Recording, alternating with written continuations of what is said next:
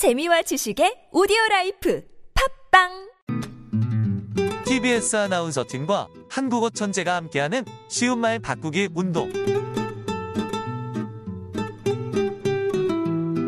제보자가 기자에게 제보하는 대신 서로 합의하여 약속된 날짜와 시간까지 보도하지 않는 것을 엠바고라고 하죠.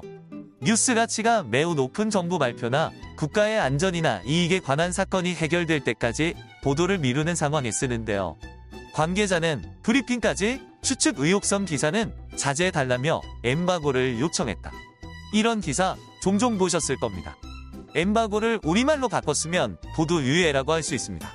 보도 유예가 필요한 상황은 사회에 임팩트를 줄 가능성이 큽니다. 여기서 임팩트 역시 불필요한 외국어로 충격 또는 영향이라고 바꿔 말하는 게 좋겠습니다. 보도 유예가 필요한 기사는 사회에 충격을 주는 때가 많다.